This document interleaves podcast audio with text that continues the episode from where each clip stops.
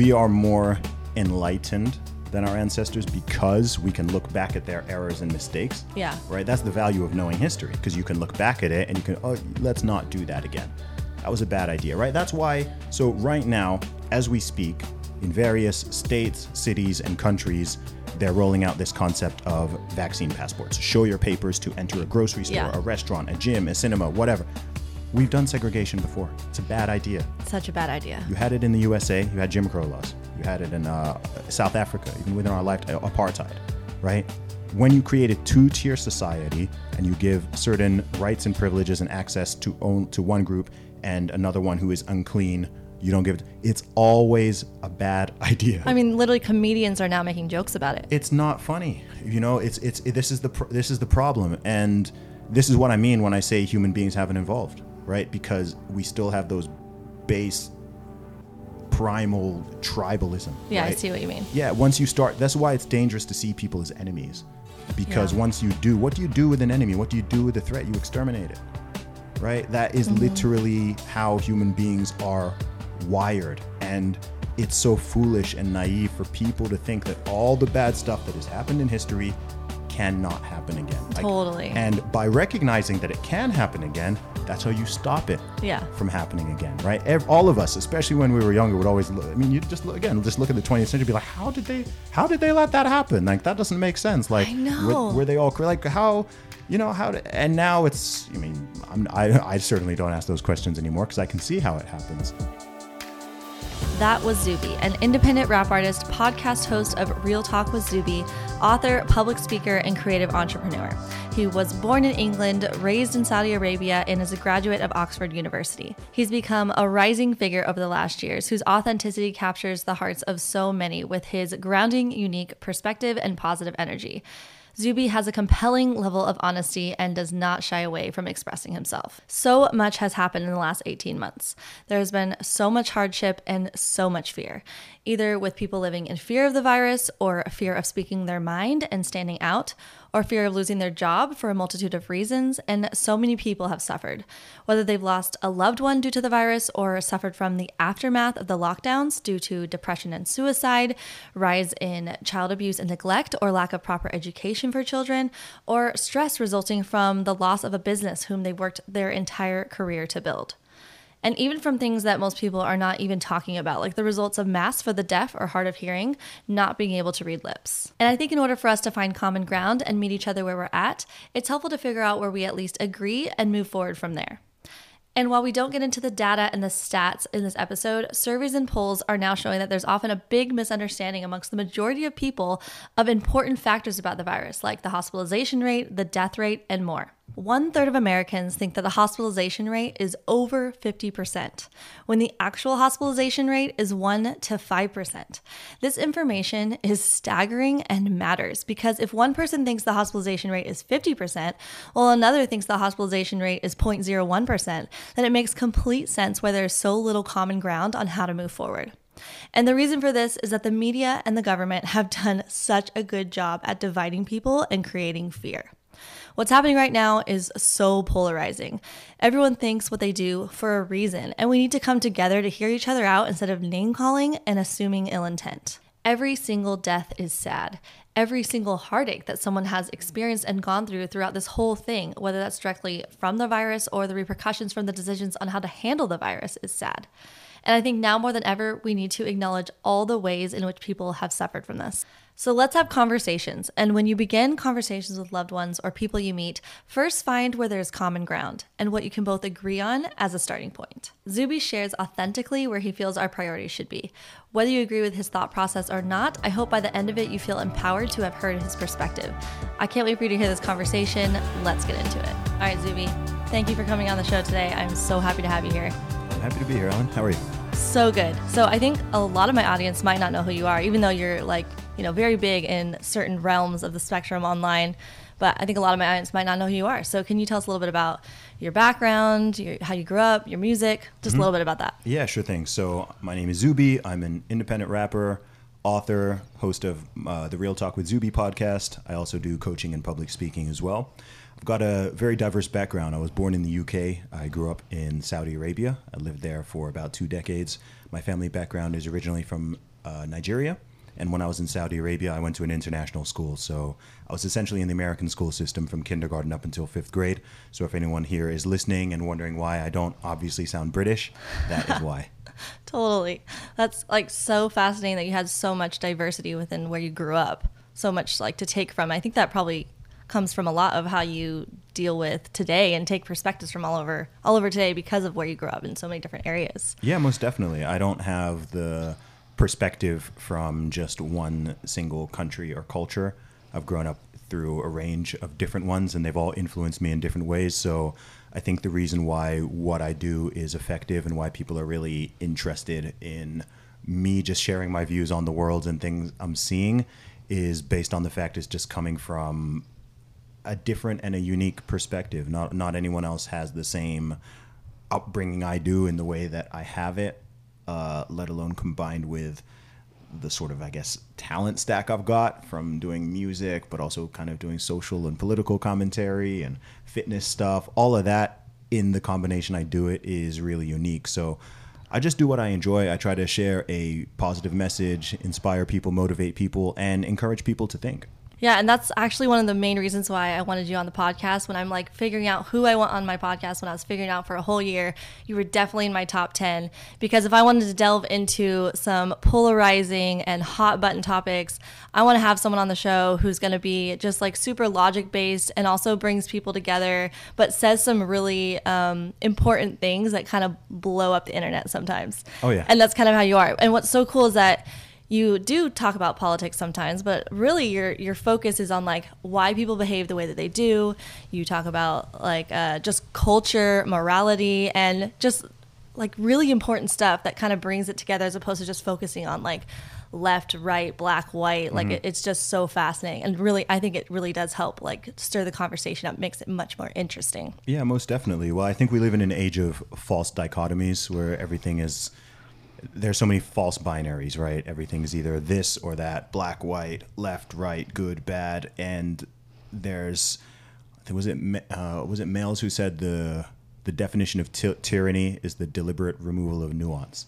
Mm. And I think that's very much what we've been living through for several years, and perhaps now more than ever, certainly within my own lifetime, where everything's just everyone's looking at things in this very clear cut way, um, which doesn't really reflect reflect reality. Human beings are truly nuanced and unique, and there are more than. I mean, if you take something like politics, it's often framed, especially here in the USA. I mean, you've got 330 million people in this country, and it's framed as if there's only two political opinions, right? Yeah. Everything is left or right, Democrat or Republican, liberal or conservative, and it's treated as if that's that's all there is. And this happens on a lot of different issues. And I think that's part of why there's this increasing polarization and even demonization of the other side. The fact totally. that it's even looked at as if it's just these two sides and you're either with, with us or against us. And I try not to, I try my best not to play into that too much, right? I do have my own opinions and I'm not afraid to put them out there. Uh, people agree with me, people disagree. I talk about everything under the sun. But at the same time, I do my best to not view my fellow human beings as enemies, let me say. Yes. And I think in the media and in politics, there's a lot of value and a lot of power in encouraging people to view their fellow citizens or neighbors, sometimes down to friends and family, as enemies, as threats. And I think that the more people play into that and allow themselves to be used as pawns, then the worse things are going to get. And I think that's what's been happening certainly a lot over the past 18 months with the whole politicization of, say, the pandemic situation. But it was happening prior to that. It happened in my home country with the whole Brexit situation. It happened with the election of Donald Trump here in 2016. And again, it's all false dichotomies and artificial binaries. Yeah, and to be honest, that I, I totally agree, and that's actually the main reason why, like, I've been a little bit nervous to even do this episode because you know, I'm passionate about a lot of things. I talk about I talk about so many things. I talk about you know veganism, plant based nutrition, um, home birthing, homeschooling, respectful parenting. Like it's it's a wide range. But the moment that you step into another topic that your audience isn't really used to you talking about, Mm-hmm. um, a lot of people can get really upset because you know inevitably people are going to disagree with you, and unfortunately, a lot of people really feel like they have to agree with whoever that they follow or um, listen to that they have to agree with everything that they say. And I mm-hmm. think they completely forget that like you can agree with someone on one thing, but that doesn't mean you're going to agree with them on everything. And that also doesn't mean that you should shun them completely from like just because you disagree with them on one thing. Mm-hmm. Because i mean that's how we find middle ground. That's how we understand each other if we just listen to each other. And ju- i think just accepting that reality that it's very rare if possible at ever to find someone that agrees with you on everything. So it's important i think to just like hear each other out. And that's Yeah. what that's why I've been so nervous because I want I want to come out and talk more about all the things because I'm just you know a passionate person about a lot of things as you are. Um, but I also want to like bring people together and like make sure whoever's listening like feels heard no matter their feelings as well. And like just kind of address the differences within different opinions on something like today on the topic that we're going to talk about freedom, um, just like everything that's going on in the world because it is so polarizing. Like you said, I feel like the media wants to create this division and there's no nuance left. There's like the left or the right, like you said, you're either all bad or all good. And mm-hmm. it's it's like interesting how the moment you come out with a differing opinion if, that they don't like, that someone doesn't like, it's like, oh, then they're all bad Yeah. with all these names. So Well, Yeah. yeah. I mean, it's emotional immaturity. That's what it is. It's grown people acting like toddlers, right? Everyone absolutely wanting to get their way and demonizing and name calling anyone who isn't 100% on board with everything. And once people start playing into that tribal mentality as well, it, it causes a lot of problems. But one is that it, it shuts down thinking right? If your notion is that you just need to go with your tribe or the herd or your party or whatever it is on everything, even if you disagree or you have a problem with it or whatever the case may be, then you just become a mindless drone. Mm. Right, you're you're no longer thinking for yourself. You're it's what I call outsourcing your thinking. It's just t- other people dictating to you exactly what you're supposed to think, exactly what you're supposed to believe, who you're supposed to like, who you're supposed to dislike, who you're allowed to talk to, who you're not allowed to talk to. And to me, that's all that's all nonsense. Mm-hmm. It's all nonsense. I will talk to absolutely anybody and everybody who wants to talk to me and who there's any reason to talk to. Whether I look, th- we have over seven billion people in this world. There's no two people on this planet who agree on everything. And the notion that we should that that would even be the case is is absurd, right? Within a family, within a marriage, within friendship groups, you can have the tightest friends. You'll have disagreements. That's literally how it is because everyone's an individual, and it sort of blows my mind that that isn't the assumption and expectation, right? Like that's always been the case. Right. And you can have a you can even have a strong disagreement with someone on multiple things and you can still absolutely love, respect, 100%. like and honor that person. Um, you know, and you can also have people who you don't really actually like and get on with, even though on paper maybe you agree with a lot of things Yeah. but in terms of personality or, or vibe or other common interests it's just it's just not there so i really encourage people to be individuals themselves and also to treat other people as individuals i try my best not to talk about entire groups of people as if they're all just that one thing like i'm i'm not perfect sometimes i will paint with a broader brush than is necessary to get i try not to do more than is necessary to get the point across right. um, but really, any type of prejudice or bigotry or anything like that, that's really where it stems from. It stems from painting an entire group of people with a broad brush. This is the root of racism. This is the root of sexism. This is the root of any type of ism or phobia in the true sense.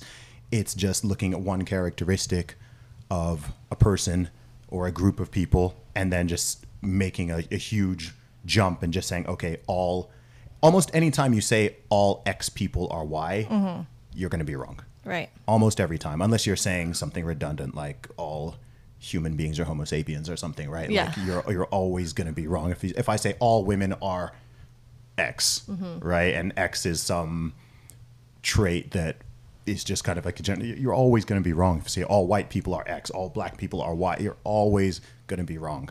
Um, so I encourage people to kind of break break out of that mindset, and I think that's ultimately how you have a more empathetic society. And even if people have their differences, they can coexist, and it stuff doesn't go totally sideways. Totally. And people assume that even with me on my online presence, that all of my friends must think exactly like me. And if, if something comes out that, oh, Ellen thinks this way, they start going to my friends. I can't believe you think this type of thing. Like, you don't even mm. know if they think that way. And I don't make my friends based on if we have agree on everything or even one in particular big thing that's important to me. A mm-hmm. lot of times it is a foundational starting point that helps connect you to people, but not always.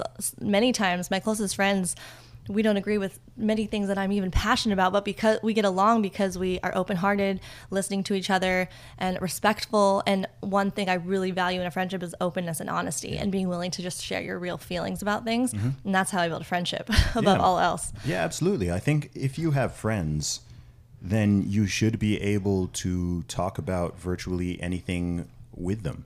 I'm always confused by this notion. I mean, I always have people messaging me, DMing me, saying, "Oh, you know, I've lost this many friends over X," or especially in the last five years, you've had people losing friends left, right, and center.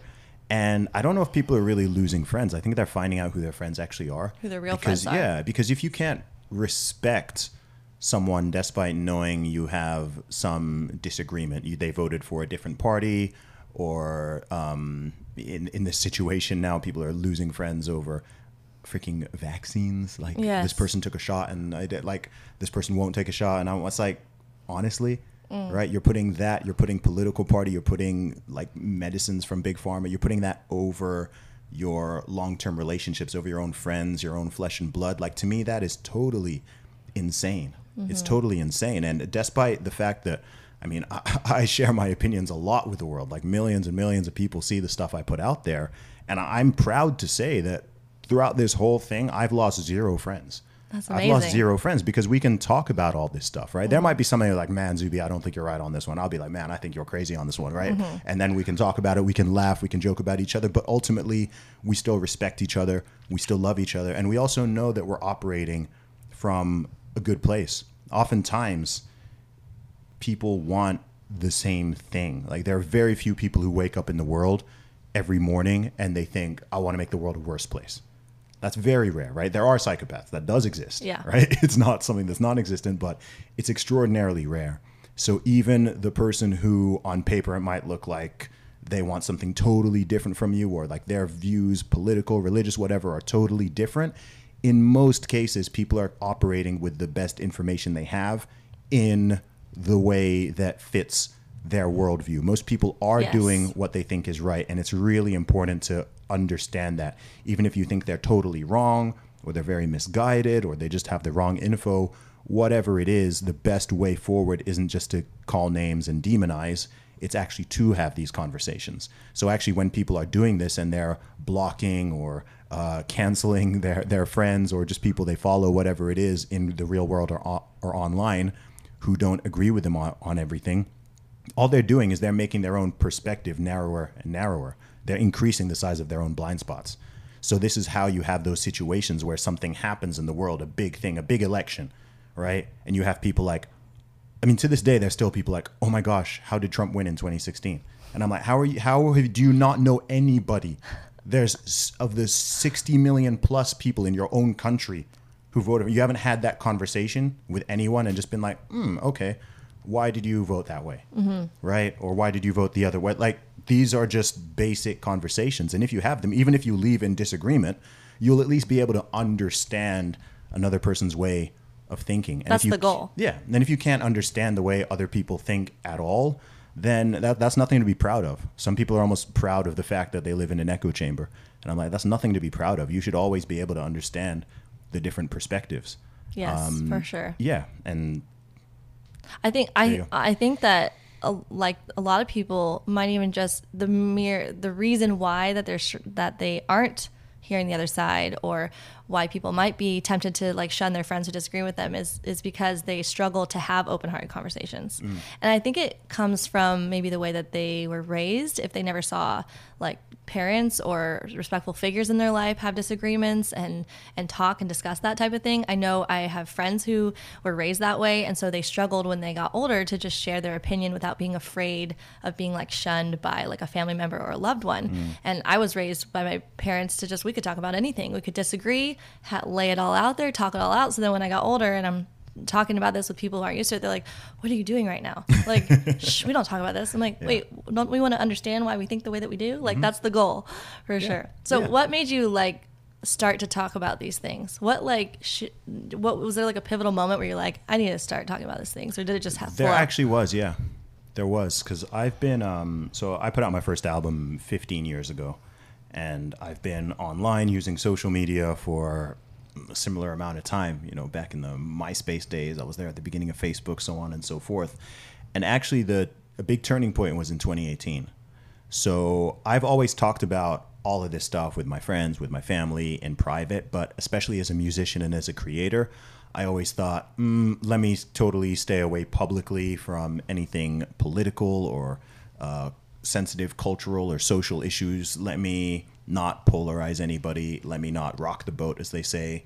Let me just keep that private and I'll just talk about music and other stuff that is out there. For me, there was a, so all through 2015 and 2016 i was really really just watching what was going on in the world and i was feeling a little bit concerned about various things that were happening particularly in the, in the anglosphere in the usa canada uh, australia uk i was just seeing a rising tide of a lot of stuff that I'm in opposition of, a lot of bad ideas. And I was seeing this popping up, and I was seeing other people, podcasters, people on YouTube talking about a lot of these things, and I was following. Like I very much, I very closely followed the rise of, say, someone like Jordan Peterson, from his opposition to Bill C-16 to him becoming this giant global figure. I was following lots of guys, you know, the Joe Rogan, Dave Rubin, people who they used to call the intellectual dark web, all of that. I was very interested in what was going on there.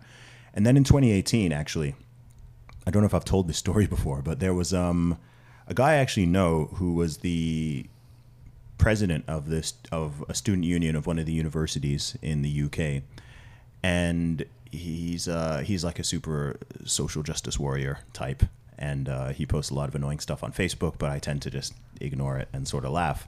But there was something he, he wrote about how he supports free speech, but people shouldn't be allowed to say things that are offensive or something like that. Yeah. And I, I felt compelled to comment on this one because I was like, that does not make any sense. And this is coming from someone who's got a high position in a university. Mm-hmm. And I think that's a very concerning way for someone in that position to be thinking, trying to shut that down, mm-hmm. right? Especially given that offense is totally subjective. So I responded. I can't remember exactly what I said, but I, I said something like, "You you either you support free speech or you don't. Like you've written a contradiction here." Um, and then we we kind of got into this uh, we, we kind of got into this back and forth on Facebook, where it was also interesting because most of his followers he was kind of trying to bring them in to back him up, and actually they were all siding with me because hmm. my point made more sense. And they were like, yeah, actually, Zuby's right. Um, anyway, after a lot of back and forth, this conversation ended with him saying that, uh, pretty much quoting word for word, people like Zuby have dangerous ideas that get people killed, and he shouldn't be allowed on university campuses. Wow. And I was like, okay, this is where we are. We're yeah. at a position where somebody thinks I'm I'm a very reasonable, sane, rational guy. I'm not some crazy radical, right? Let alone someone with ideas that get people killed, right? So I was like, whoa, okay, this is going really, really far, right? If this is the current climate in universities, then more people need to speak. So I think from that point onward, that sort of snapped something in my brain, and I was just like, I started tweeting way more aggressively. like it's time to talk about these. Yeah, things. I was like, look, there's because uh, I wasn't seeing my views voiced very much in the public discussion. I was like, totally. no one is saying the stuff I'm thinking. Totally. So just like now, a lot of people like and follow what I do because they're like, man, Zuby, you're saying you say what I think, mm-hmm. right? And I was kind of feeling like, man, not a lot of people are saying what I'm thinking. So mm-hmm. I can't outsource this to anybody else. I've got to do it. I need right. to kind of jump into the fray a little right. bit. And so I started doing that, and it really started resonating. Because another big thing is, I never knew my thoughts and the way i articulate them was particularly unique or special. Mm-hmm. Right? Like I seems think normal. Yeah, I think I, I'm pretty sane and reasonable and Yeah. rational, and I'm not coming out with some huge, crazy ideas or something. Um, but common sense in the age we live in is actually very uncommon, let alone the ability to articulate it in a clear way. So I started doing that, and that really started to grow my followers a lot more. And I started to get uh, specifically quite a lot of attention from the USA. And then early 2019, I had a that viral tweet where I uh, identified as a woman and I did the deadlift, and that blew up online, and millions of people discovered me off the back of that. And that just took things on a different trajectory. And from then on, I started getting invited onto a lot of major podcasts and TV appearances and this and that. And it went from my audience primarily just being in the UK and knowing me from music to my audience being global and knowing me, yes, for my music, but also as a public thinker to some Right. degree, I guess. I don't really know what to call it. to put words uh, in a way that helps people to be able to be like, yeah, this is what I'm thinking that maybe they had a hard time putting into words. Yeah, just trying to make sense of the world. That's really how I've been since I was a child. I've always been very inquisitive, and I've always been someone who doesn't really doesn't succumb to peer pressure and is willing to go against the herd and willing to be the odd one out in the room, whatever it is. I'm just trying to understand the world. So even what I do, what I'm doing right now is I'm thinking out loud. Yeah. It's the same thing I do on my social media. I'm just thinking out loud. Sometimes I've really thought it through and I'm presenting an idea, which is uh, 90% through on thinking. Other times I just have a question and I'm like, uh, what do you, what do you guys think of this? Or put it out there. Yeah, here's an idea. What do you think of this? Or how about that? Whatever. And I just do that. I just do that publicly Mm-hmm. and people find it compelling and engaging. So, okay, so on that note, let's get into the topic of freedom. Okay, let's go. Where do we even start?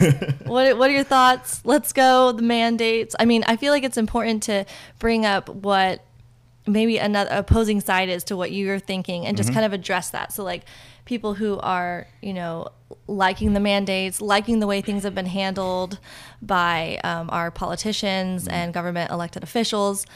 Um, they might look at i mean you haven't shared anything yet on this podcast how you feel but like they might look at someone who's against the mandates and wanting things to go back to normal saying that they're selfish and like that they don't trust the science Yeah. so what do you have to say to that Um, look, at firstly, everyone's entitled to their opinion. Um, I am a pro liberty person. I'm a pro individual rights person. I'm a pro personal responsibility person. That doesn't magically change just because there's a virus going around, which, by the way, has a over 99% survival rate in the vast majority of the population. Um, that's not. I don't believe we should jettison all of our freedoms and basic rights uh, over that, or discriminate against people based on it, or create new lines of segregation in society based on it. All of that is nonsense. All I advocate for is what everybody claimed to believe back in January 2020. That's all. I'm all that's happened is I haven't changed my position, and a lot of other people have, and they've become they've been swept into authoritarianism.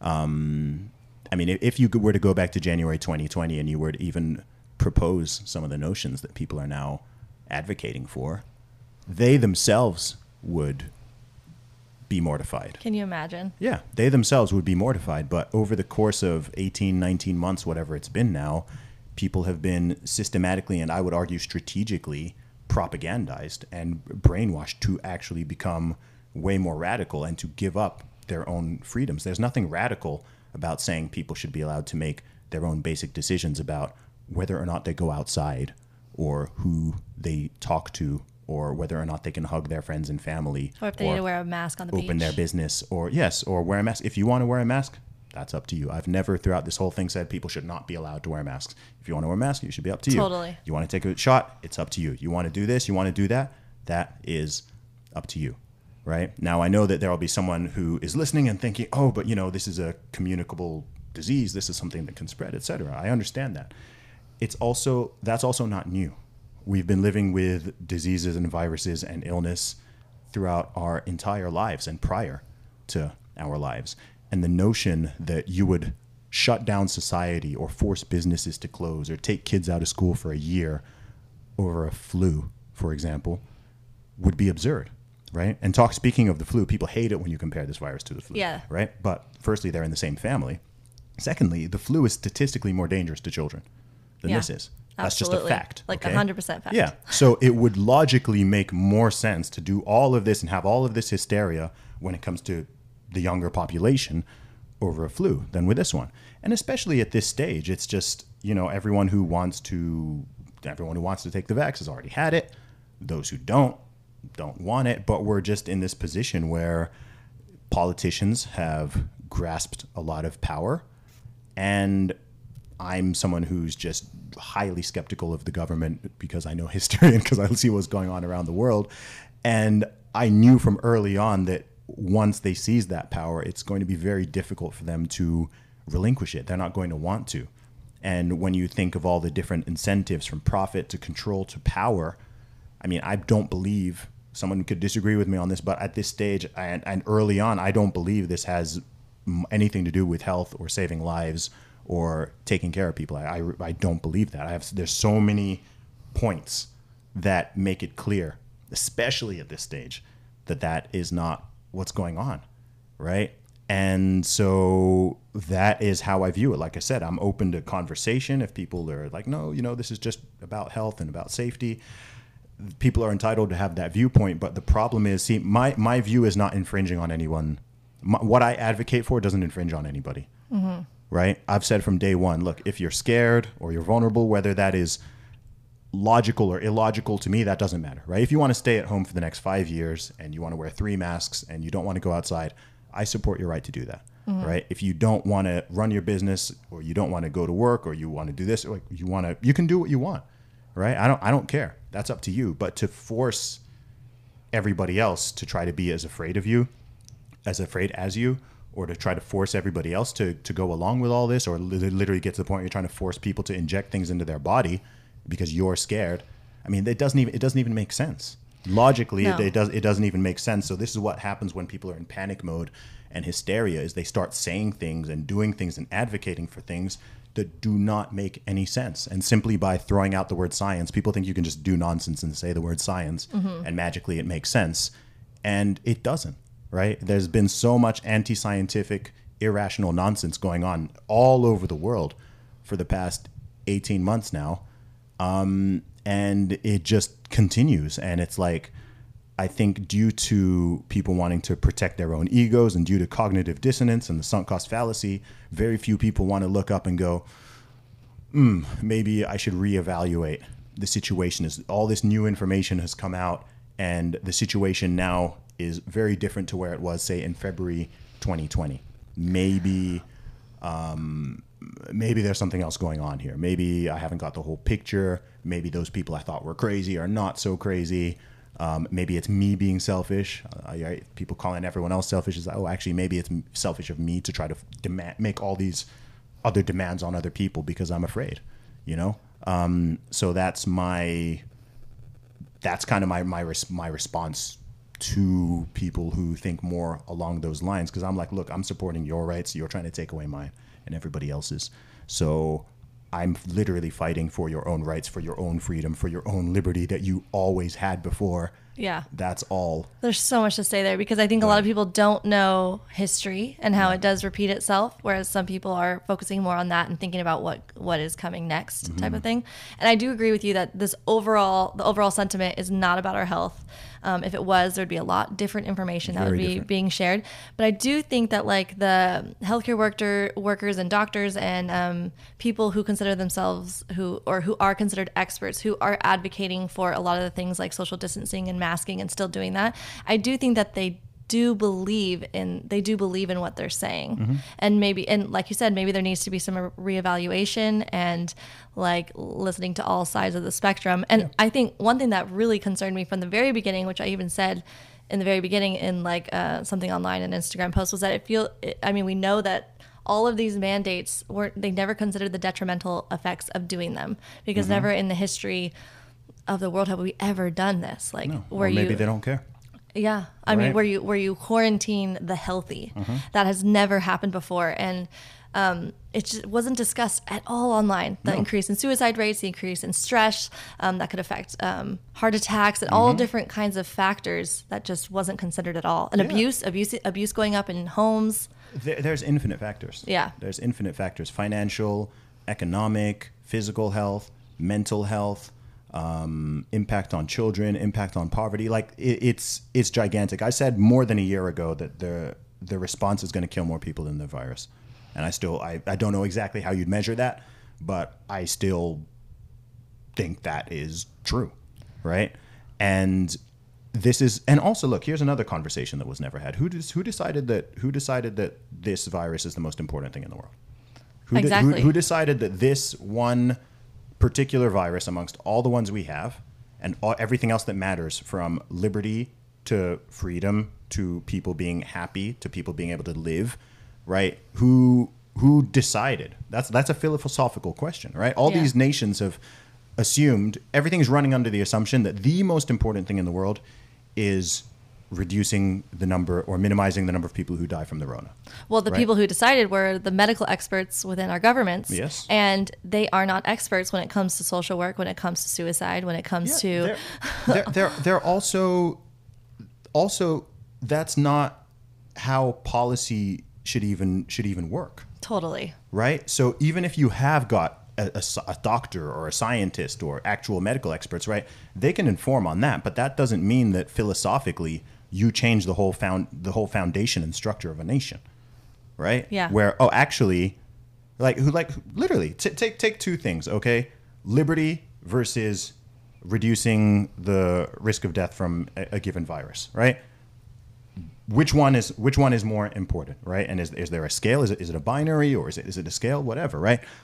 I would argue liberty is far more important Right, where- upholding upholding human rights and dignity and freedom is more important than minimizing or attempting to minimize or creating an illusion that you're minimizing um, death or hospitalization i would say almost from from almost anything in fact right and the other actually- yeah. side is is you know when it comes to understanding and listening to the other Mm-hmm. people's opinions is saying that you know you don't care about grandma and you only care Emo- about economics emotional and, blackmail yeah and i but i really do believe that at their heart they really do think the latter or the Mm-hmm. the first thing you said is more important and maybe that just comes from um an, where you're getting your information Mm-hmm. and like like you said you're you're looking into history Mm-hmm. you see what's happened in our past about you know how america came to be even even though you're not american Mm-hmm. you look at that and our founding fathers and what they fought for and how important freedom was because of what happens when you lose your freedoms Yeah. that we as a, as a society haven't seen in our lifetime yeah well people are seeing it now yeah right? Um, people are seeing it now. And again, this is the thing. It's like, look, if you're scared, you can stay home. If you're scared, you can wear a mask forever. Like you've always been able to do that.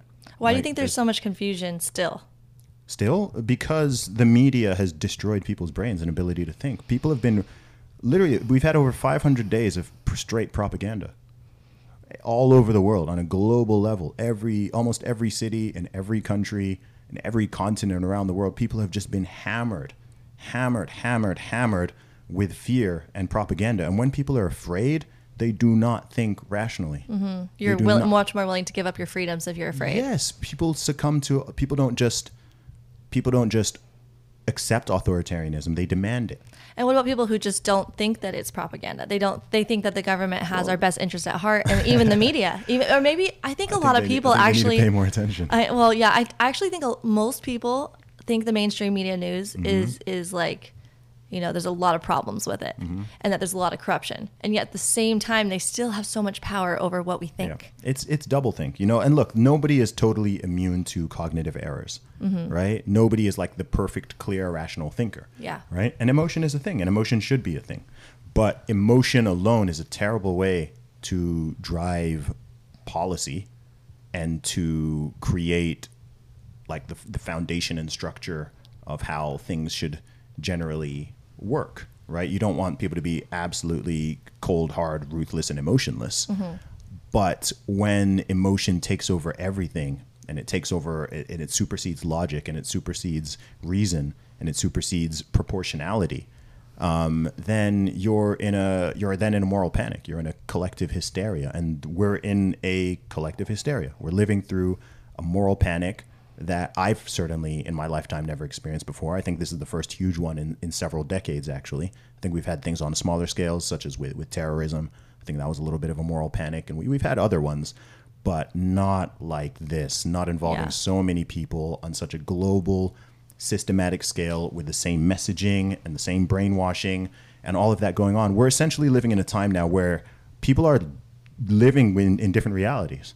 There's different realities, and you see this. They've even done surveys and polls where they're talking about um, where they're talking about how what people think the the hospitalization rates are or what the death rates are, et cetera. And people are out. Some people are out by a factor of a thousand. Right? They think that if you get this virus, that there's a 50% chance that you're going to end up in hospital. It doesn't even matter how old you are or how Wow. healthy you are. There's people who think that, man, you know, if you get this, there's people who still think that the death rate is like 5% or even 10% or something Yeah. right? And so if you view it through that way, I can understand and empathize with why they're so afraid and are kind of been going haywire for such a long period of time. But it's like they're not looking at the data and the stats correctly. They're not. They're not. In fact, in many cases, they're not even looking at them. Right? They're just running with what they feel, or they're running with personal anecdote. Right? Look, because this here's the thing, right? You know, of course, I'm not because some people again, this is that false binary. Some people will be like listening, oh my gosh, this guy doesn't think COVID exists, right? It's like, look, it exists, it's there, mm-hmm. right? There's a virus, but there's something called proportionality. So to upend the entire world, upend an entire country, put millions and millions of people out of work, rip hundreds of millions of kids away from school, create all these mental health issues, all these physical health issues, create all of this, the economic fallout, the inflation, the unemployment, all of this stuff over literally a virus, I'm going to repeat, with an over 99.9% survival rate in most of the population, for which there are various treatments available, and that they have got the, uh, um, I'll call them vaccines because that's what they call them, but I think they're more like therapeutics. Um, it's absurd, right? And people need to just breathe in and breathe out and think, okay, hang on, what are we doing? Does this does this make sense? Is this proportional? And is the hysteria and the response justified? I would say a strong no. I would have said a strong no more than a year ago, and especially at this stage, uh, for me, it's a it's a an even stronger no. And I think that people are I think people are sleepwalking into I think people have sleepwalked into tyranny in many places. Mm. Well, because it's like taking a little bit of your freedoms away at a time. Yes. And they're just seeing how much they can get away with. Totalitarian but I mean, tiptoe. but yeah, totally. But I have friends who kind of look at it like, well, why would they have us do all these things if they didn't have, like, if they have, they should, they must have their best, our best interests at heart. And I think that that comes from just seeing the people in their real lives, Mm-hmm. the people at their work. You know, like maybe you're in the medical device field, and you're like, no one in my field wants people to die. No Yeah. one, you know, no one wants to enforce things or make things happen that um, that would cause harm. Mm-hmm. So when you see your real life experience, you think, of course, our elected officials have our best interest at heart, and um, it really comes down to like a different uh, perspective on the potentialness Yes. of overstepping. Yes. freedoms. Well, look, any, anyone, just look at the 20th century. Let's just look at the last hundred years, right? Anyone who can look at the last hundred years and come to the conclusion that the government always has the people's best interest in mind is naive or stupid. Like, I, I don't like calling people stupid, but you can't look at the 20th century, whether you're talking about the rise of Hitler and Nazism, to Mao in China, to um, Pinochet, to Stalin, to Pol Pot, to all of these dictators in the Middle East and Africa, etc. Saddam Hussein, right? How can you come to the conclusion that the government governments always have best people's interest in mind? Absolute nonsense, right? You It know, you totally fact, is. factually, that's not an opinion. That's factually incorrect. I mean, I naively, my whole life, thought Okay. we're past this. We're past all the horribleness that have happened in the world. I really did. I was Yeah. like, there's no way something like a Holocaust or slavery in like a, a more developed nation Mm. would happen again. Like we're totally past all the hardships within a country, and then this happened, and I'm like, oh, Mm. this is the thing in our Mm-hmm. lifetime. This is the, the this is the thing. Well, people forget that we're still living through history, right? People think that history is over. Right? Yeah, I know. History is over. Freedom won.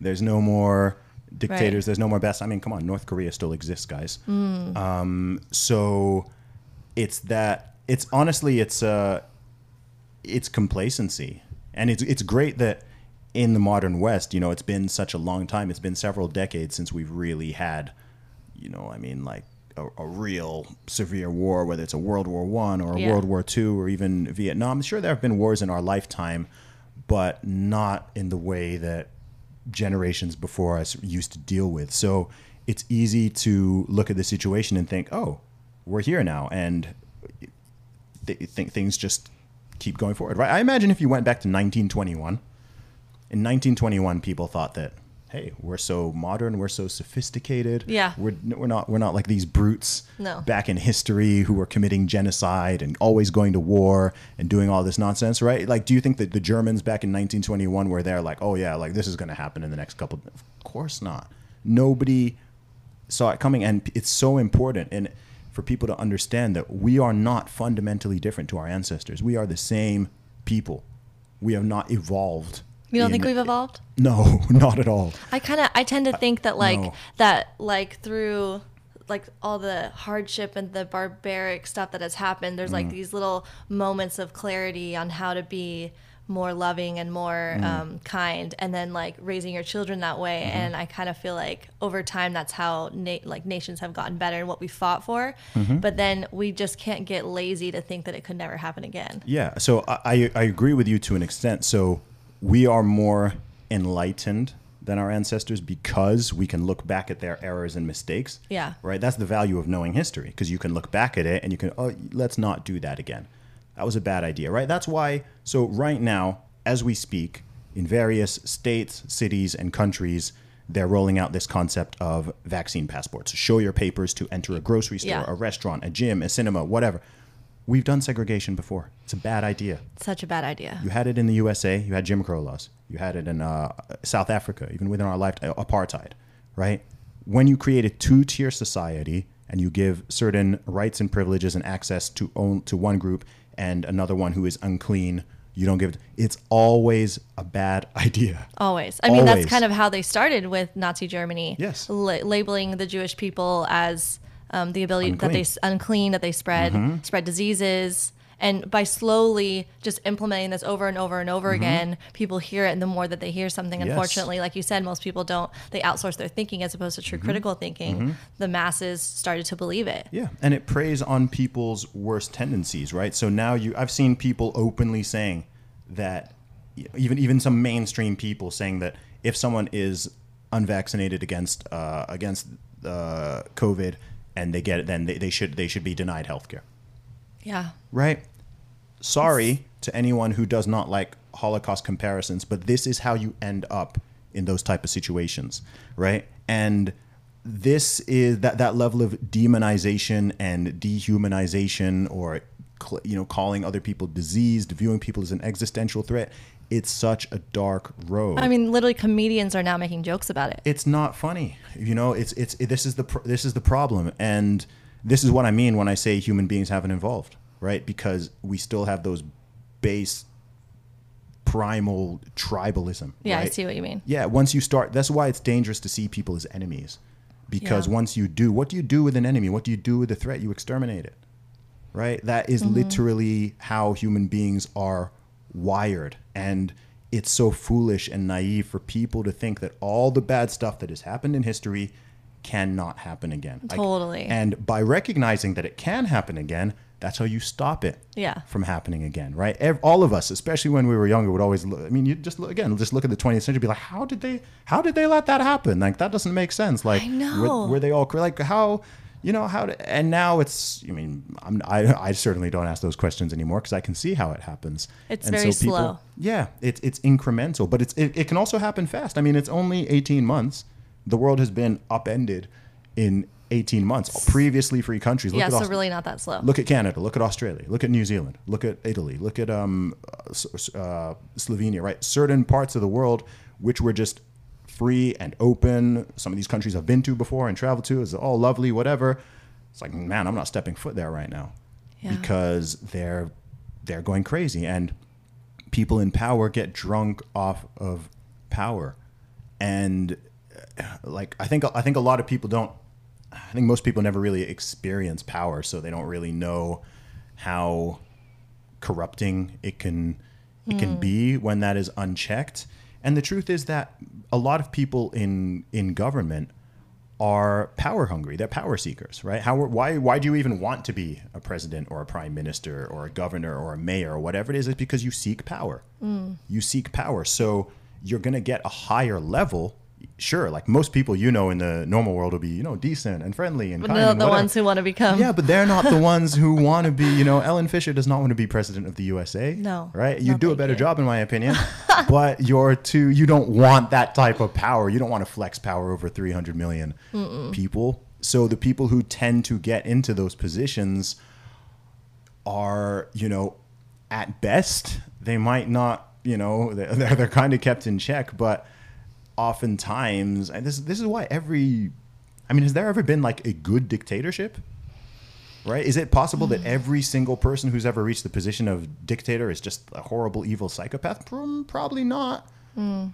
They just have totally unchecked power to do whatever they want and have no one hold them accountable. I think, unfortunately, a lot of people don't realize this because they know people who work in the government and they see, look at how, like, they're a public servant. They really Mm. Oh, yeah. have our best interests at heart because most people do, I think. I agree It's with you. Mm. really just the few, a few at the very top that have a lot of power. And that's not to say anyone who has power is this way. It's just we have to be careful. We have, to, have to be, be careful. Yeah, to, to look at our history and, and realize how Yeah. important freedom is. Yeah. And I, I hate that there's such a broad stroke here that like inevitably it's like oh look at these two here. There, they must be these like gun loving flag toting in the middle of the street There's nothing like wrong with gun toting and flag, flag, flag waving. not at all. No let me be clear. But the way that it's pro- it's projected that anyone who like questions mandates or lockdowns or masks or vaccines like or, or a specific vaccine even not mm-hmm. even all vaccines but mm-hmm. even just one specific one mm-hmm.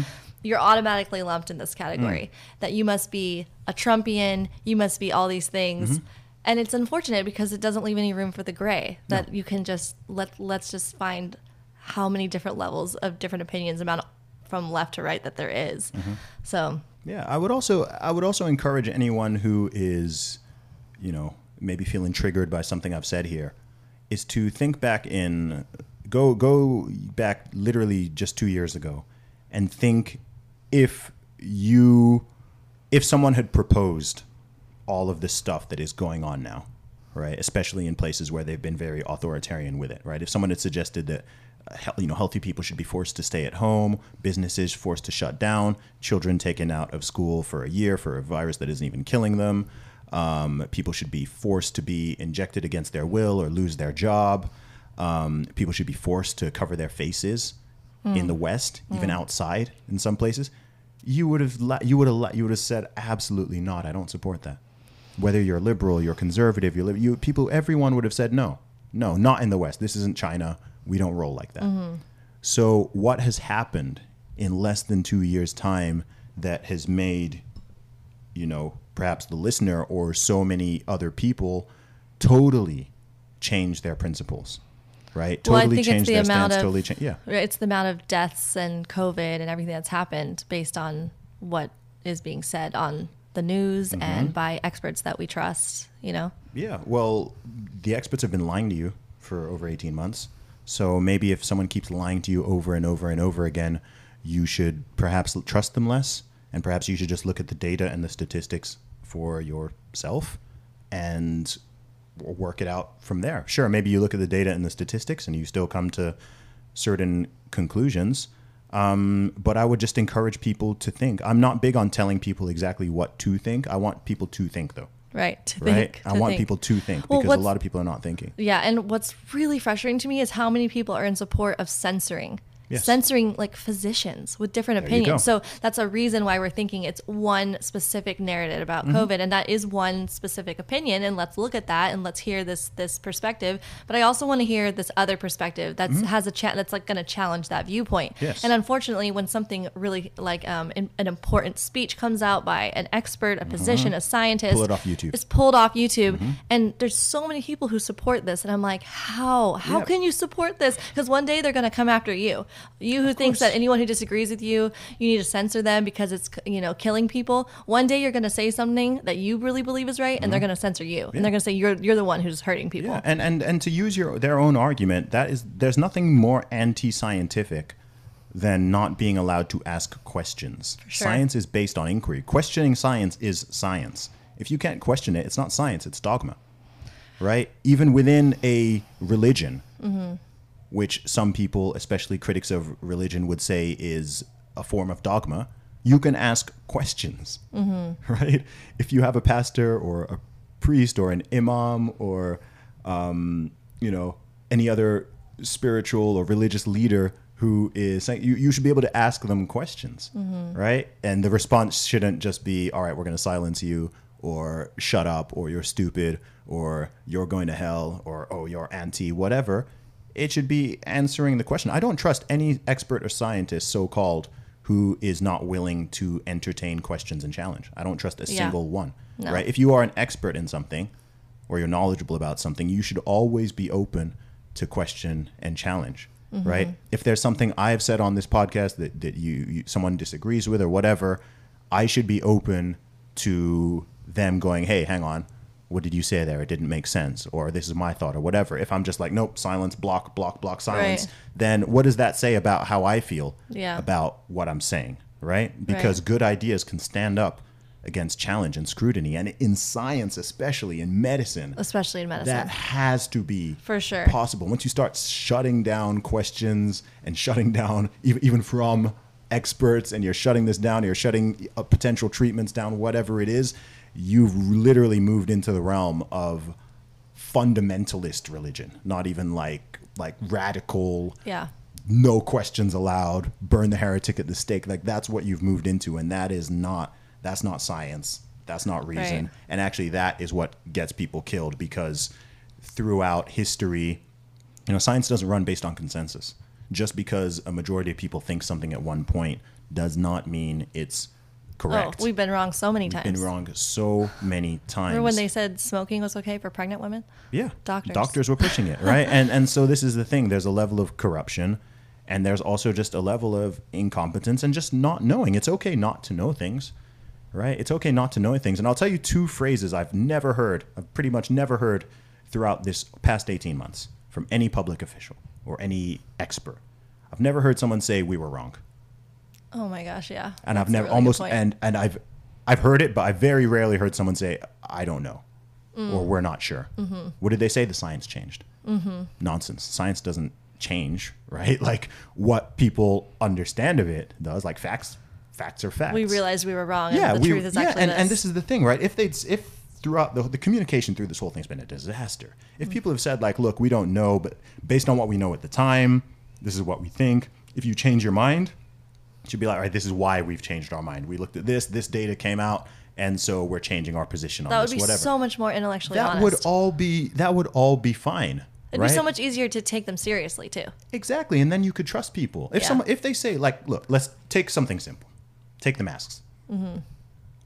In like March, April, May, maybe even June last year, the experts in multiple countries literally explicitly said, "Don't wear masks. Masks don't work." Essentially, Yeah. right. And by the way, masks are not new technology. We've had these for decades, and they were never recommended in flu seasons, etc., for a reason. Um, and then they flipped the script and just said, not just everybody should wear a mask, but they create, created a mandate to try to force people to wear masks. Even okay? children. Even children, And okay? even outside. And they never explained why, right? When people say, "Oh, the science changed," it's like, what, what, what science? What specifically changed? What were, what was the real world information that was coming out, or like the the, the proper studies, not just spraying aerosols onto mannequins or whatever nonsense they did? What, what, what was the real thing that changed here that's led to this U-turn, right? And they didn't even try to explain it. They've done this with so many things. They just change things and then say, "Oh, the science changed," and it's like, what? It what- adds to the what was the confusion, explanation for sure. Yeah, and you know, th- and it reaches the point where, and this this is where I differ with some people because was it Hanlon's razor where they say you know never put down to malice what can be attributed to stupidity or incompetence, but um you know when when it seems like there's a contradiction, maybe people need to check their premises right? Because what if a lot of people saying, "Man, this you know this doesn't make sense. This doesn't make sense," and it's like, look, if I view this through the lens of profit, power, and control, everything makes sense. If you view it through the lens of health, science, safety, reasonable thinking, saving lives, etc., a lot of stuff doesn't. It ceases to make sense.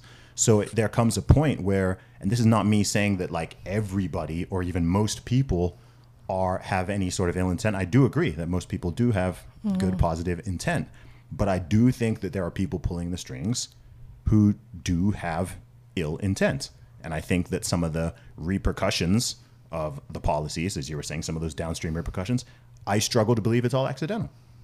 Right? I struggle to believe it's all accidental because I don't think you can be that incompetent across all these different countries that you you've just caused all of this chaos and damage that was very easily predictable Right. and you oh you you genuinely didn't see that that was going to happen of, of, of course it was going to happen But what about like the lower elected officials, like for instance, like the mayor here in Maui? We recently, Mm-hmm. well, I mean, it's all of Hawaii, but in, in Maui, so we recently started vaccine mandates, Mm-hmm. the health pass, so called, to get into restaurants, bars, and gyms. Um, for so long, it was you had to wear a mask outside.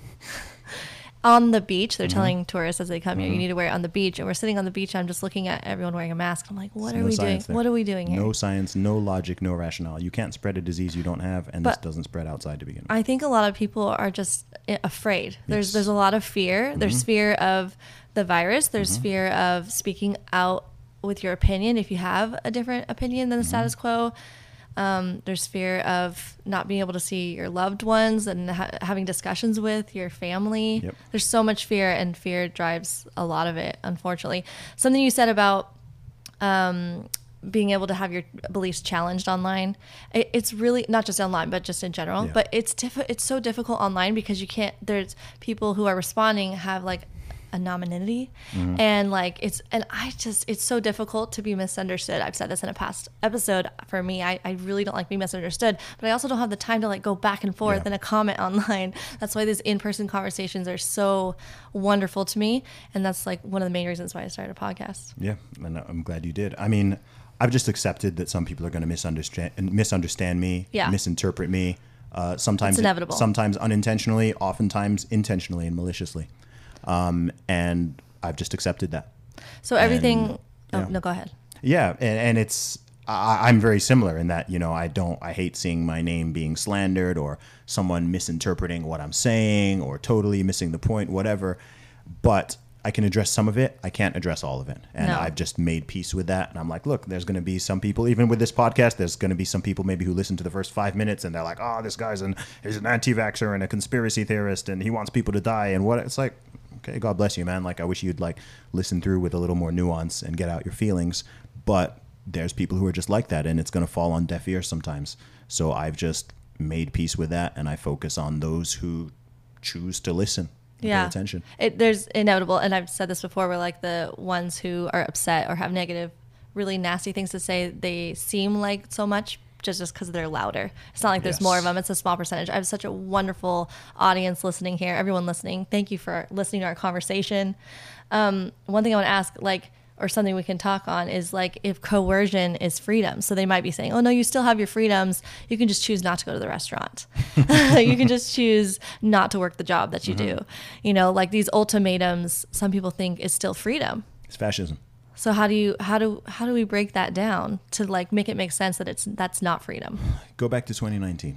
Mm-hmm. What was what what was required for you to participate in free society and not be discriminated against? Right. What were the what were the what were the preconditions for that? Existing. Yeah. Yeah. So again, what's changed? I wonder if the people who are happy with how everything has been handled, if they think that it should be handled like this forever, like because viruses are always going to be around and there's going to be another big virus, or do they think that like this virus is the only virus that's going to be this bad and then we can be done? Oh, there's definitely going to be worse ones in the future. Yeah. No question. No question. I mean, this thing's mild compared to any previous pandemic, like on scale. And I, I'm not saying this to uh, dismiss anybody who has been uh, hospitalized, let alone died with it, right? Every single death is sad and unfortunate. But if we're comparing this to, say, the Spanish flu or the, the Black Death, anything like that, it's not even in the world of the level of severity. Not, not even cl- like it would be embarrassing, it's kind of embarrassing to even compare them. Um, and so again, just like humanity continues, there's going to viruses aren't going anywhere. Yeah. Disease is not going anywhere. Um, so probability wise, there's absolutely going to be something worse Yeah. that comes in the future. And it, and if people keep you know, there's an elephant in the room we haven't even discussed here, which is people, uh, you know, not maintaining good health to begin with. Yeah. Which is a big reason as to why certain countries um, have been hit harder Mm-hmm. with this specific virus because it does target people with comorbidities. It does particularly affect people who are overweight or obese, so on and so forth.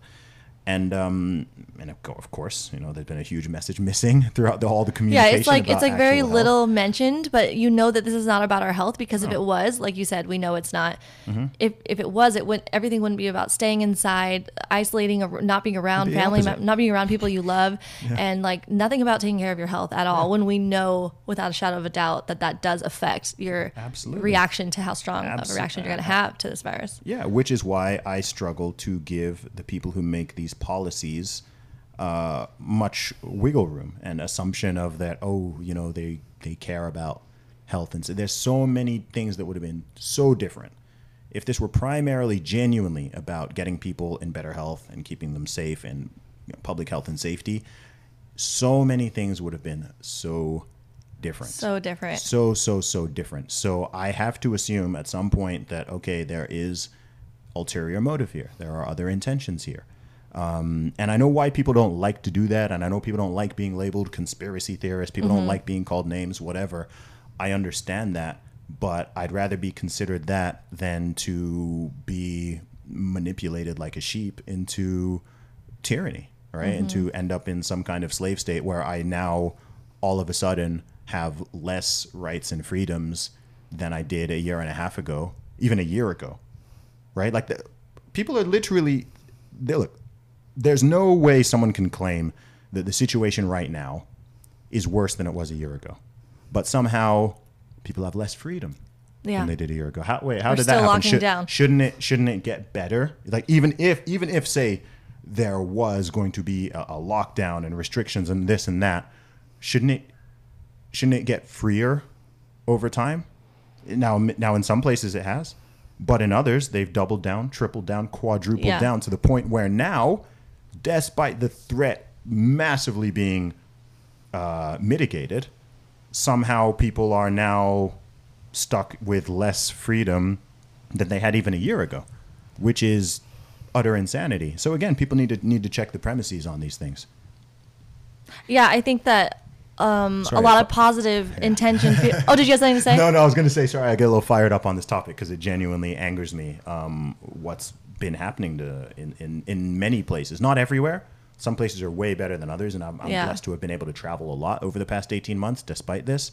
But seeing what's going on in certain places really, It's really upsetting. it really angers me. Yeah, it I- really angers me. it's really upsetting and i pause because i'm like i i want to come together so badly. I want us to all like just try to see where each other is coming from. And positive intentioned or positive thought people even friends of mine um, are like well this it's only going to be temporary this vaccine passport but i really believe like once you give up your power you do not give it back you, they do not give it back It is, yeah, I mean, this started. People, look, people. This started with two weeks to slow the spread and flatten the curve. yeah we're Let's not 500 forget days how this. it Don't forget how this started. Yeah. yeah I mean, I made a tweet on Twitter that the hardest part of 15 days to slow the spread is the first 500 days, you right? have such good tweets anyone who doesn't follow him on twitter you need to go follow zuby on twitter Yeah, but be prepared for triggering. Um, this is the thing. The goalposts have been moved so many times. Yeah. Right? People just wake up. Wake up, please. Yeah. Because you could be sleepwalking into a world where you, your children, your children's children have less freedom than you ever did. Yeah, I That read something about real. that. That was like, you know, we're getting to a place where like your children's children are gonna not know the freedom that their grandparents had. No. That's like really heartbreaking to me. Mm-hmm. Oh man. Another thing that's crazy is people are being enslaved by technology. Mm-hmm. Right? So people always think of technology you know, primarily as a good thing that moves society forward, but this whole response, everything we're talking about, this wouldn't have even been possible 20 years ago. I know. You, in, if this happened in 2001, there would probably have probably been a freak out for three to four weeks, and then it would just be like, all right, we need to get back to normal, right? Because you can't just sit at home and order Uber Eats and tell people to work from home and tell kids to do Zoom, you know, Zoom calls. classes. None of that stuff means anything, right? I mean, it's part of why if you look at a continent like Africa, um, for the most part, vast majority of countries like they, they they can't even do this response. This the response we've had in the West is a luxury. It's enabled by technology. You can't just tell, you know, hundreds of millions of people who need to go out and physically work to earn a living totally. and have their kids go to physically to school. You can't just tell them, "Oh, just stay home for stay home for eight months and order your fast food online and do like they haven't even got internet, let alone stable electricity." So that's another really interesting point is that our own technology is getting to a stage where it's could enslave us, right? And that is oh, the that's next really interesting to think about. yeah, that is the next risk. The next form of authoritarianism has come and is coming in the form of science and technology. Yeah. And I I actually want to do an entire podcast breakdown about like social media and kids. Mm. Like it's astounding to me how many children have their own smartphones, like children, children, Mm. and access to information that could be very damaging to their brain development. Um, I think about how hard high school was even without social media. Just Yeah. imagine like what it is today. It's very like Black Mirror ish. Have you ever seen that show? I have, unfortunately. That show, I know it's. I, every time I always feel It's too- really icky. No, I, I love it, but it's uh, it's a little too realistic. I love it. I love it and hate it. Like at the end, I'm like, why did I watch that? I feel terrible now. Yeah. But okay, I wanted I want to talk a little bit about your tweets. You've had you've had a lot of viral tweets. Oh, One boy. of these ones that went really viral was your 20 things I've learned or had confirmed about humanity during the pandemic. Mm. And I just want to read some of like my the most interesting ones to me that you said. It's all really fascinating what you said. But number one, most people would rather be in the majority than be right.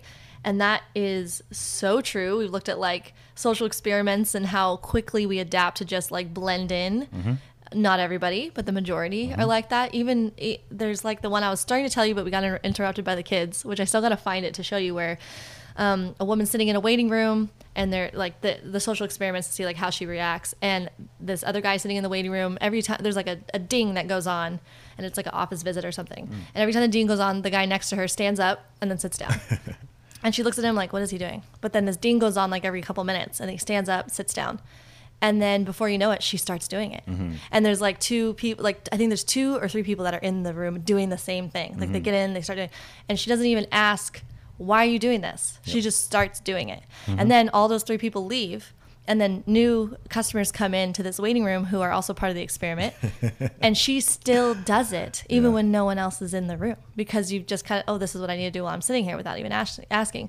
And then those other people all start doing it too. Like eventually one by one they all start doing it And i'm like what is going on with the human psyche? It's actually amazing to me. Yeah. Um, Well, we're herd animals. We're individuals, as I've said many times, but we are also hyper social animals. And in most cases, going with the majority is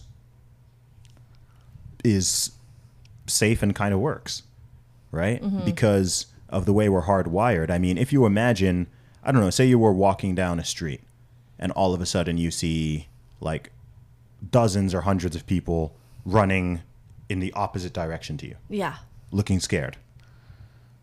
You should probably run with them, just in case just in case, right? Like Yes. there, something is ahead, Something's ahead. coming in your direction Yes. that all these people are running from. right there's a small Right? chance it's a social experiment but probably not E- exactly right. So there, there are situations where it makes sense, or you're walking, and all of a sudden everybody ducks, yeah right? right May, there's a loud noise. Everybody, maybe you should duck too. It makes sense. right? There's so it, it makes sense. So we are programmed to take social cues, like you can see it in, Yeah. in babies and children, right? People Yes. mirror, and that's how we are. However, it doesn't mean that the majority, as, as I said, there is is always is always right or always makes sense. Well, so if it makes sense, that's the question. You have to be like, does this make sense? Why? What's the Yeah, why? I always want to know the why. Exactly. And you're right about you bring up children. There's two things I want to bring up. One mm. about the children. I love the tweet that you did, which I recently put, reposted on my Instagram stories, about uh, the more the older I get, the more I realize that the, the best form of activism we can do is raise decent children. Mm. And it's so true, especially when you talk about children mirroring us as adults, because we we really are they really are like mirrors for us, and they teach us so much how to mm. be, so that we can help teach them. But anyways, the other thing you brought up, you, you said something about roads, and it made me think about government and how maybe people who are thinking, well, you have to trust the government on some level, and mm-hmm. it's not to say that that we think there should be no government, mm-hmm. like. Well, let, let's give them as little power as they can to do the things that we need for basic functioning in society, like roads and um, you know basic aspects like that. I think I think there's a lot of there's a lot that can be discussed that maybe people don't consider. And even I, growing up in high school, I wasn't really taught about this, or maybe I just wasn't listening in class because I didn't care at the time. But now I care, and just learning the importance of like what really is the role of the government and is the power, and that's the difference between America than like pretty much every other country, and that the it's our what you were talking about earlier. Negative rights. Yes, yes. Explain a little bit about that. Yeah, sure. So I was saying that the USA is the first country ever founded where, on a concept of negative rights, so that you have inalienable, God given rights that you are born with, and the government's job is to not infringe upon them. The government doesn't give you your rights, you have rights inherent to you as an American, and the government is supposed to protect them. Whereas in most of the world and most times throughout history, all times throughout history, the notion really was that the government gives you your rights. And if the government can give you your rights, then the government can take your rights. Uh, you are more of a, a subject than a sovereign individual. Whereas in the U.S., at least traditionally, and you know millions of Americans still embrace this, the notion is that no, these are those are your rights. That's inherent to you, and the government is supposed to you know protect your life and liberty um, to whatever extent possible, and not infringe upon that. So it, it's a very different mindset, culture, and mentality that stems from that. And yeah, that's that's one of the fundamental differences between the USA and even other countries in the Anglosphere, like the the UK or Australia, that a lot of people don't understand. If you if you want to understand something that um, makes this really clear, I think the most obvious one to look at is something like the Second Amendment, and, mm. why, and understanding why so many Europeans or Australians or New Zealanders or perhaps even Canadians don't understand a concept like the Second Amendment is because they fail to see that that's considered a you know the right to bear arms is it's not the government telling you you're hey you're allowed to own guns. It's like yeah you're allowed to own guns and the government isn't supposed to infringe upon that. Obviously strong 2a advocates would argue that that's been massively infringed upon already but it's it's just a whole different way of structuring up the people government relationship Yeah, and I mean the gun thing could be a whole entire episode in and of Yeah. itself, right? Like I, I actually used to be very anti-gun rights. Mm-hmm. I would just listen to, you know, the perspective about like school shootings and yeah, like doesn't really you see other countries like in Yep. Mm-hmm. Britain, like the police don't even have guns, so that would prevent shootings and and I understand why people feel the way that they do. But Sure. then when I started to learn and realize about like our history and the importance of having guns to be able to protect yourselves from a potential government that is trying to take over too much power, Mm-hmm. I see like kind of um, it, there's again a nuance in both sides, which I understand Yeah. for sure. Uh, but there was something else I was going to bring up. I can't remember right now, but I'll read. I'll, I'll read the um, some of your tweets from this this 20 thread viral tweet.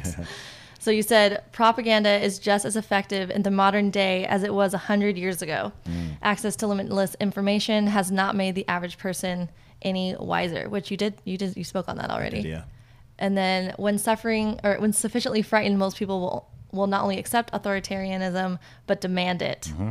talked about that one And then one at the end, I really liked your 21, the bonus one. Most people are fairly compassionate and have good intentions. This is good. As a result, most people deeply struggle to understand that some people, including our leaders, can have malicious or perverse intentions. This is bad. Yep, that's a big one. I think that's, uh, and that's what leads to the constant disbelief and unwillingness to accept the notion that this may not all be about health and safety and Yeah. security. That's why people really struggle with that one. Because as you said, most people are decent. Yeah. And we tend to project our values and ways of thinking and principles, et cetera. We tend to project that onto other people. And it's really hard to understand. Like, okay, let, let, let's take an example. So it's virtually impossible for any reasonable and decent person to even fathom how someone could be like a serial killer or a school shooter Yeah, true. right? Like you can't even because you are your it doesn't logically make any sense because you're projecting your goodness mm-hmm. onto everybody else. Like you're not accepting that evil is a real thing and that there are people who are evil and or psychopathic, right? So like you you can't even you can't understand it. You you can't really just get get in that person's brain and be like, oh, okay, you know, I I get where they were coming from. Or if you do, you yourself feel like you're becoming a psychopath, right? Like you almost don't want to be able Totally. to fathom it. And people in power, as we already said, are not. There are people who are like that who have been in power in the past and in the present, right? So you can't. So so it it's it creates this. I don't know. Maybe it's a type of cognitive dissonance where people absolutely do not want to believe that someone could have that such malicious intentions that oh my gosh like they actually want people to die or they actually want people to suffer or whatever because you don't want that Totally. i don't want that Yeah. nobody i know wants that so but i recognize that exists Yeah, re- recognizing That that, it's not a big. It doesn't have to be a big chunk of people. No. it's just a very small group of people. Yeah, and, it, and this is not me saying that you know everyone. I, I know tons of, I know plenty of politicians. I know people in, in government. I know all kinds of people in the healthcare industry and science. I know I know lots of people. Um, so this isn't me saying, oh, all these people are corrupt or they're all bad or anything. Very, very, very far from it. Most people are doing their best, and most people are trying to do good. But that doesn't mean that though everybody higher up in the chain shares those sentiments or doesn't have that agenda. And also, just due to human psychology, you know, people are people are afraid. So there are people in there's tons of people in the worlds of science and healthcare and all these different things who are afraid to speak up about a lot of things that have been happening in the past 18 months. They're afraid to Yeah. they're they've been threatened to have their medical licenses revoked. Yeah. They're afraid of losing this, they're afraid of losing that, they're afraid for their families, they're afraid for their job, they're afraid. So when that happens, people will stay silent when they actually should be speaking up ethically or when they should be voicing certain concerns or they should be whistleblowing on certain things that are going on. I think that once that starts to happen, by the way, I think, um, man, I think some heads are going to roll from all of this. Like, Yeah. I think that there's, I don't know how long it's going to be, but I think down the line when more things come to light, Which and- might not be for a while. It, might, get not- worse. It, it before might not. Yes, it might get worse before it gets better. But I think that when certain dominoes start to fall, there's going to be some people who need to be. If there's any justice in the world, there's going to be some people who really need to be held accountable for a lot of the damage and chaos that they have caused, especially in situations where it's been intentional. And there's been a lot of intentional.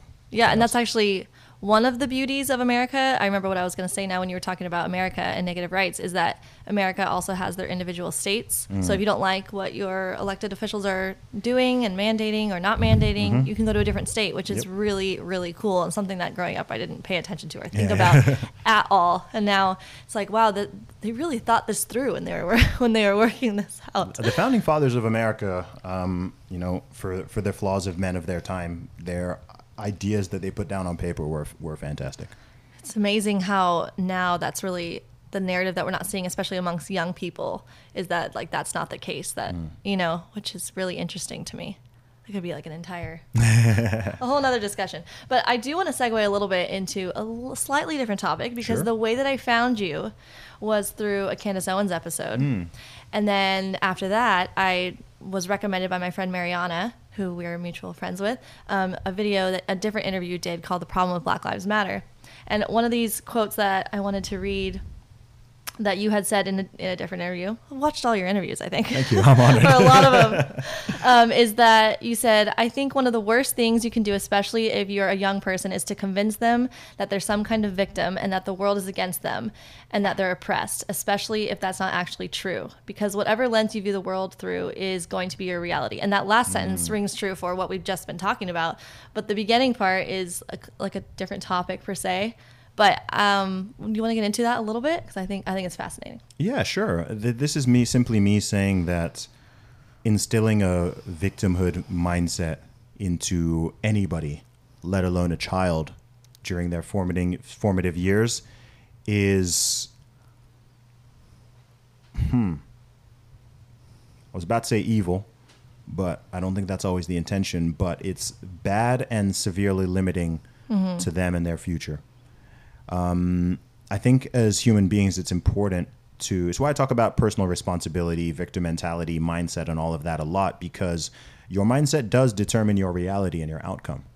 It really does. And there's lots of different ways you can view the world. And throughout this conversation, we've even flip flopped and changed between various views, right? You can view the world with a very pessimistic lens. You can view it with a very optimistic lens. You mm-hmm. can view it through the lens that human beings are evil and horrible and cruel to each other, and life is full of suffering, and we're all going to die, and we're all going to get sick, and there's disease, and there's pestilence, and there's violence, and all of that's true.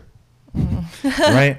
But it's also true that we're living in the most prosperous time ever, in one of the most some of the most prosperous countries ever and we have so many opportunities and there's love and there's friendships and there's relationships and there's children and there's so many ways we can help each other and uplift each other all of that is also true right and depending on how you adopt the mind frame that totally changes it changes your results over time so if you go into the world assuming that the world is set up against you right? That everyone, people are out to get you. Maybe that's based on your race or your gender or your sexuality or your religion, and you know people are out to get you, and the system, the structures are all set up to oppose you and to stop you from succeeding, and all X people are Y and all Y people are B and this and that. If you walk around every single day wrapped up in that mentality, it's going to play out for you mm-hmm. right? You'll be hypersensitive to absolutely everything, and you'll think that people are being aggressive towards you when they're not even. Mm-hmm. You're going to be offended by everything. You're going to limit your own. Uh, you're not even going to work as hard as you could because, you know, if you believe that the game is rigged, then you don't want to play. You don't want to play. So it's actually Yeah. important to believe that the game is not rigged. Otherwise, you drop out before before Yeah. you before you even play. So that's why I oppose this sort of victim mentality so much because it it encourages people to have what I call an external locus of control, which is that things are just happening to you. You know, there's systems and there's structures and there's things in place that are just acting on you and in this case holding you down or oppressing you. Whereas if you invert that and you have an internal locus of control, you act upon the world. So the things I want to happen in my life, I make them happen. Mm-hmm. Right? I don't. I'm not just sitting there blowing around in the wind in the world. Life is just happening to me. It's like, no, Yeah. I'm going to do that. I'm going to do that. I'm going to create this. I'm going to build that. I'm going to connect with that person. And you are then really powerful and very sovereign. You're not just allowing yourself to get blown with the wind and let people bully you around. It's like, no, like this is how it goes. And then you t- you take the responsibility. It's like, you know what? If, if something goes wrong, that's on me. Right? I make a mistake, that's on me. I'm owning that. Also, I have a success, that's on me. I'm responsible Yeah, for that. there's risk. Right? Absolutely. Um, and so that's really a sort of expansion of, of, of that point there. What about like equity versus equality? How are we defining them? I guess the term these days about equity is like that everyone ends up with the same outcome. Okay, terrible idea. Yeah.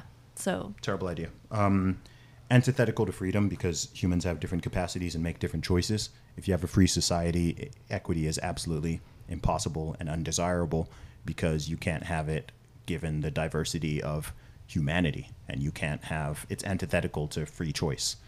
Um, also, it's unachievable unless you grind everyone down to the bottom, right? As has happened when they've tried communism in the past, right? Yeah. The only way we're all equal is if we're all dead. That's the only way. Um, because human beings have different capacities. Some people work harder than others. Some people are better than others at certain things. Across every level, no two human beings in this world are the same. So the notion that they should have the same outcome is nonsensical. Yeah. So equality of opportunity, as much as it's possible, um, all for that. It's also a little bit of a myth that true equality of opportunity is even possible. Yeah. Um, because again we all have different starting points and so many things that, that we do not control. But i think you don't choose what cards you're dealt but you choose how you play them. Mm-hmm. Especially when you're an adult right? Like, through childhood there's going to be some things that are just out of your control. What But about when people say adult- like, well, we got to make it try to help the starting point be more s- more similar for people so that it's not such a drastic difference. well do you want it to be similar or do you just want it to be decent enough for everybody Yeah. those are two different things True.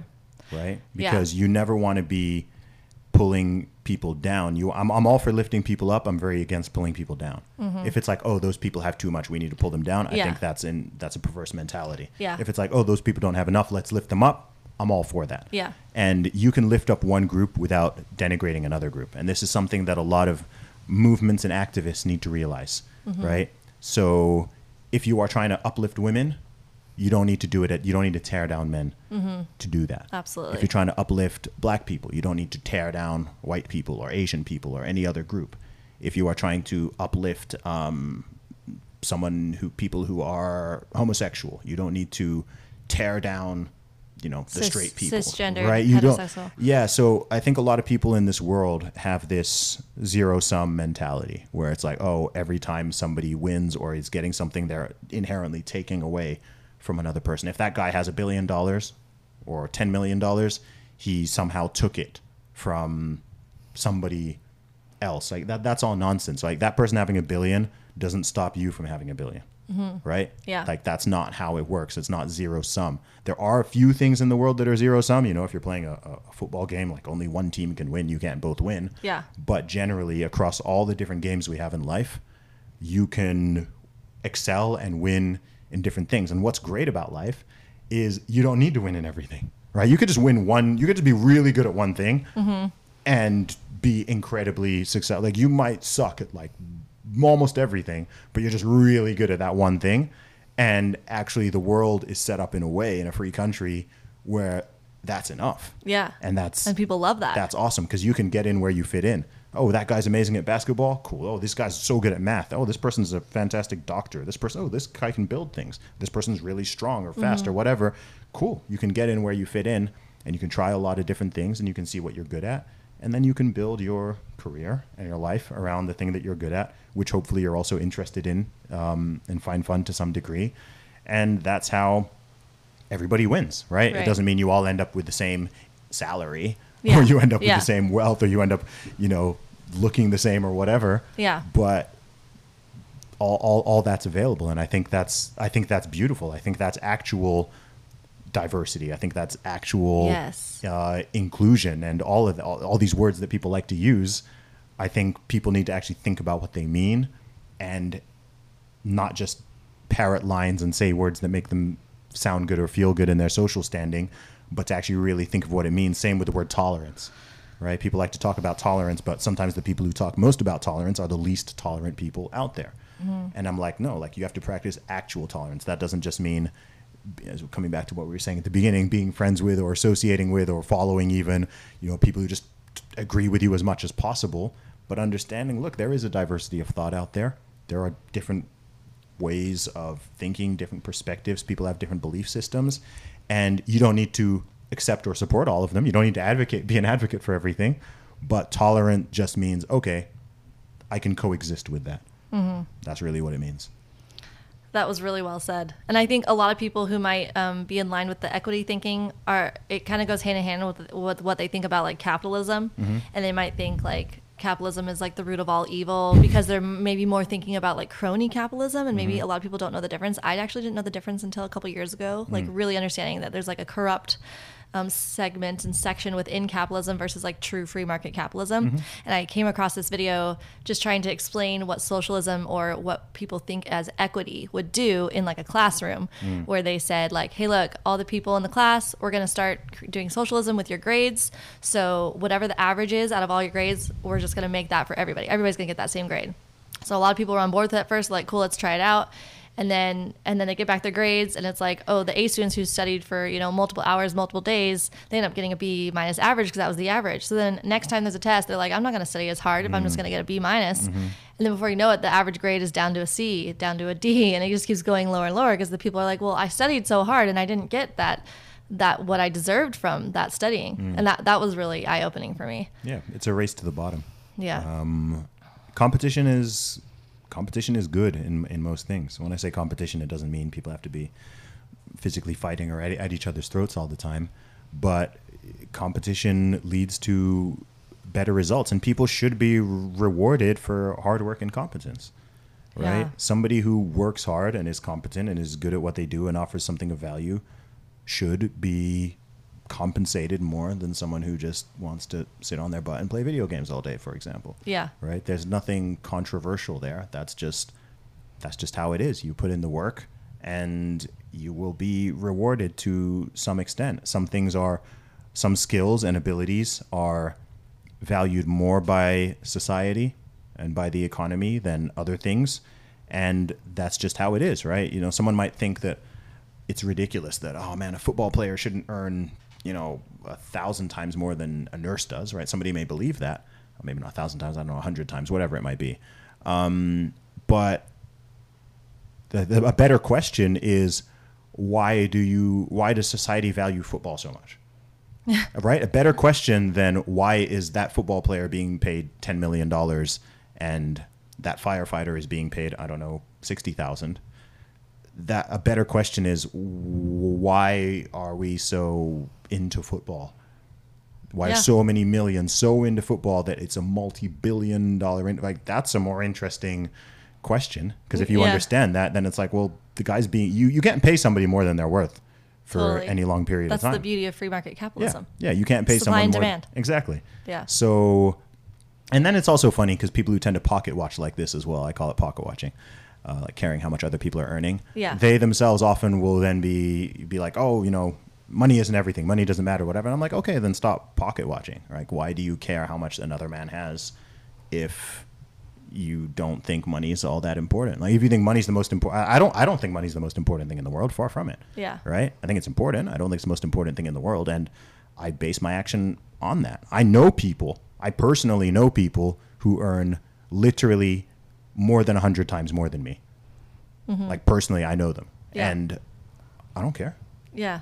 It, to Uh, me, it's a source wh- of inspiration. Yeah, it's inspiration. as, a, as opposed to like Yeah. a you know because the comparison thing is a thief of joy instead of just like looking i'd be like wow i want to look at someone instead of being jealous be like what did they have what did they do to get to where they are today Yeah. you know and if it's someone you admire and you really like what they're doing Yeah. i mean we we talked about so many good things uh, i'm sure we could go on and on and on and we have the week to hang out and we've been talking do. a lot i'm so glad we had this conversation thank you for everything that you shared i, I think we should just end it here nice one, Ellen. I really, well. I really appreciate it. Thank you, and I hope the listeners have uh, can take something positive from this as well. yeah, definitely check out Zuby and, you know, definitely listen to his own podcast. I'll be talking about that in the intro. So cool.